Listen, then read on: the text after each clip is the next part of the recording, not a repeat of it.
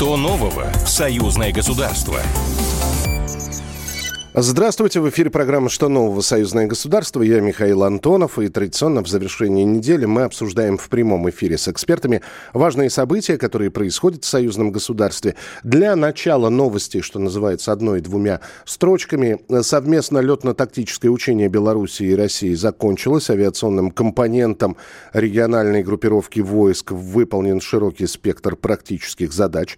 Замминистра энергетики Беларуси сообщил, что второй энергоблок «БелАЭС» ЕС планируют запустить в тестовом режиме уже весной, в марте-апреле этого года.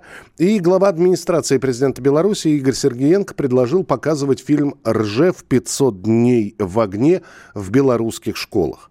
Ну, а теперь более подробно о некоторых новостях. Участники видеомоста Москва-Минск обсудили перспективы разработки патриотических союзных программ и проектов. И с нами на прямой связи научный директор военно-исторического общества Михаил Мягков.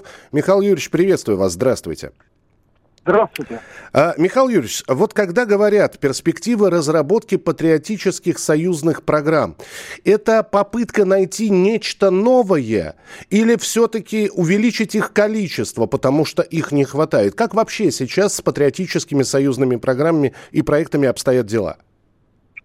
Ну, конечно же, э, на высоком уровне у нас находятся отношения между Россией и Белоруссией в плане э, программ, посвященных истории, совместной истории наших стран, союзного государства, ну и памяти, конечно, о Великой Отечественной войне. Кстати, вот как раз на этом видеомосте Москва-Минск и были озвучены некоторые проекты, которые могут стать э, ну, одними из ключевых э, в нашей совместной деятельности. Вот белорусские ученые, которые участвовали в этом видеомосте, и общественные деятели, они предложили то, что вот э, Буническое поле, знаменитое Буническое поле, которое стала ареной ожесточенных сражений вот летом 41 года в районе Могилева. Об этом поле для сражениях наших войск, обороне наших войск Могилева писал, в частности, Константин Симонов. Да, там э, серьезные бои шли, и фашисты получили э, очень сильный отпор. Чтобы прошла э, мемориализация этого поля, был создан музей, совместный музей, российско-белорусский музей.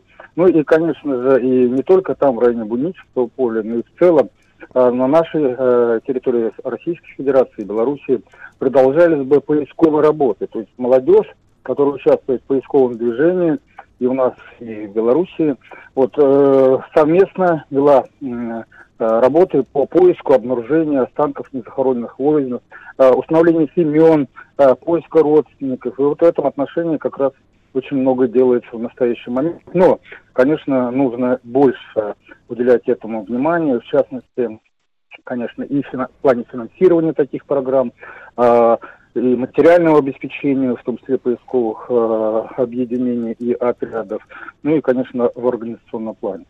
Спасибо большое за комментарий. Ну, будем надеяться, что мы станем просто регулярно рассказывать обо всех этих проектах, которые будут, и которые будут проходить, и которые будут планироваться. Михаил Мягков, научный директор военно-исторического общества, был у нас э, в эфире. И, кстати, в Беларуси поставят памятник жертвам нацизма, а также будут созданы клубы по поисковым мероприятиям. Это вот как раз, если мы говорим как раз про и военно-историческое общество, и про какие-то программы, которые так или иначе касаются союзного государства, то вот э, еще одна новость о том, что будет происходить. Но еще одна тема, которую хотелось бы обсудить. В Беларуси начали самостоятельно эксплуатировать российский «Искандер». С нами на прямой связи эксперт Ассоциации военных политологов, заведующий кафедрой политологии и социологии Российского экономического университета имени Плеханова Андрей Кошкин. Андрей Петрович, приветствую вас. Здравствуйте. Здравствуйте, Михаил, здравствуйте, радиослушатели. Ну, насколько известно, белорусские военные давно и плотно работают с нашими военными и обучаются. И э, здесь не возникает вопрос, что это все с нуля, то есть, что этому придется учиться. Уже белорусы знают, как эксплуатировать «Искандер». Или все-таки нужна будет практика какая-то? Вы знаете, в декабре шли уже плотно переговоры между руководителями Беларуси и России по поставкам, а уже сегодня в э, завершенном варианте формулируется э, возможности военнослужащих Белоруссии, что они эксплуатируют уже Искандер, то есть уже освоили все и в состоянии выполнять самостоятельно боевые задачи. А какова цель, опять же, э, цель э, Искандера, который размещен на территории Беларуси? Здесь ведь возникает вопрос, Андрей Петрович, оборонительное или все-таки наступательного характера это оружие? Я бы сказал, э, сдерживающее имеется характер этих комплексов. Почему? Потому что агрессивность исходит со стороны Польши, стран Балтии, да и вообще Великобритании.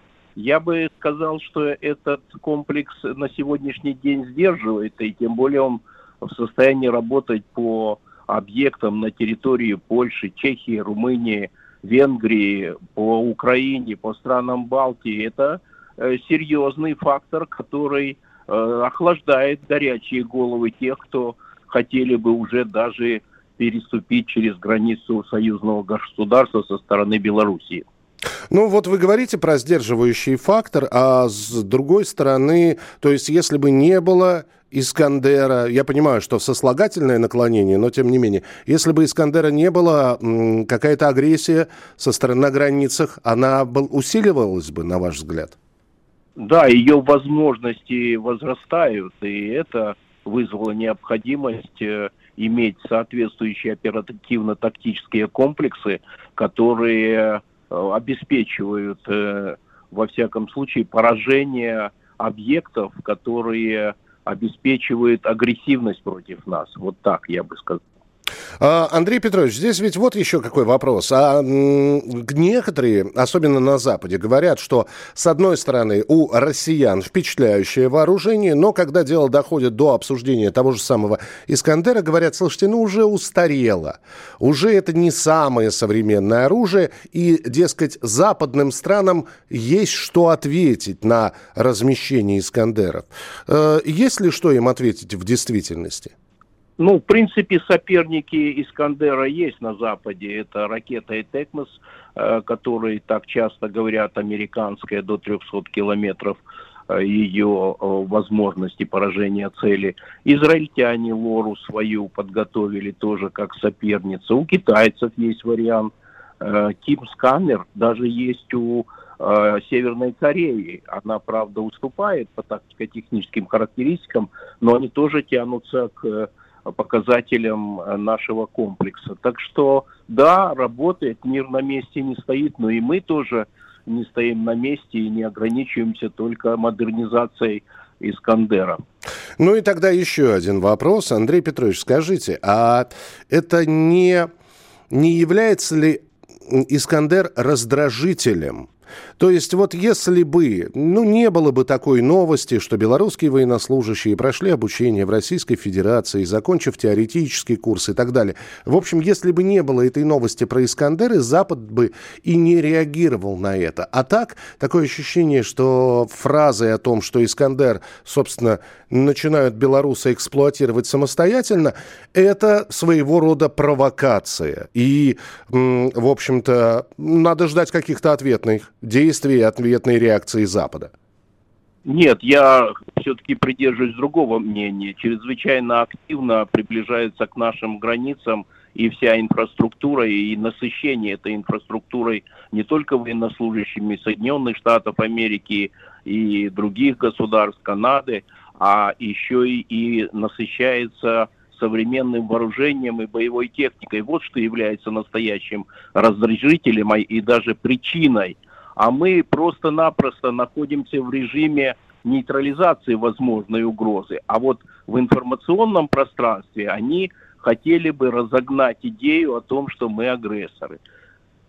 Спасибо большое. Андрей Кошкин был у нас в эфире, эксперт Ассоциации военных политологов, заведующий кафедрой политологии и социологии Российского Плехановского университета. Итак, в Беларуси начали самостоятельно эксплуатировать российский «Искандер». Кстати, в состав комплекса входит самоходная пусковая установка, транспортно-заряжающая машина, командно-штабная машина, машина регламента и техобслуживания, пункт подготовки информации и машина так называемого жизнеобеспечения. И в зоне боевых действий «Искандеры» способны поражать системы ПВО и ПРО, командные пункты, узлы связи, самолеты и вертолеты на аэродромах, объекты инфраструктуры, скопления войск и техники, дивизионную артиллерию и корабли. Но и ранее министр обороны США Ллойд Остин ответил в нашу сторону и в сторону вообще российского вооружения жирный достаточно комплимент.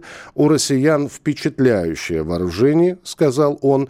Вот. А такое, в общем-то, американцы достаточно редко произносят. Э, Все больше они про свое вооружение говорят, что оно лучшее. Хотя вот эта вот похвала от Остина, она и прозвучала сквозь зубы.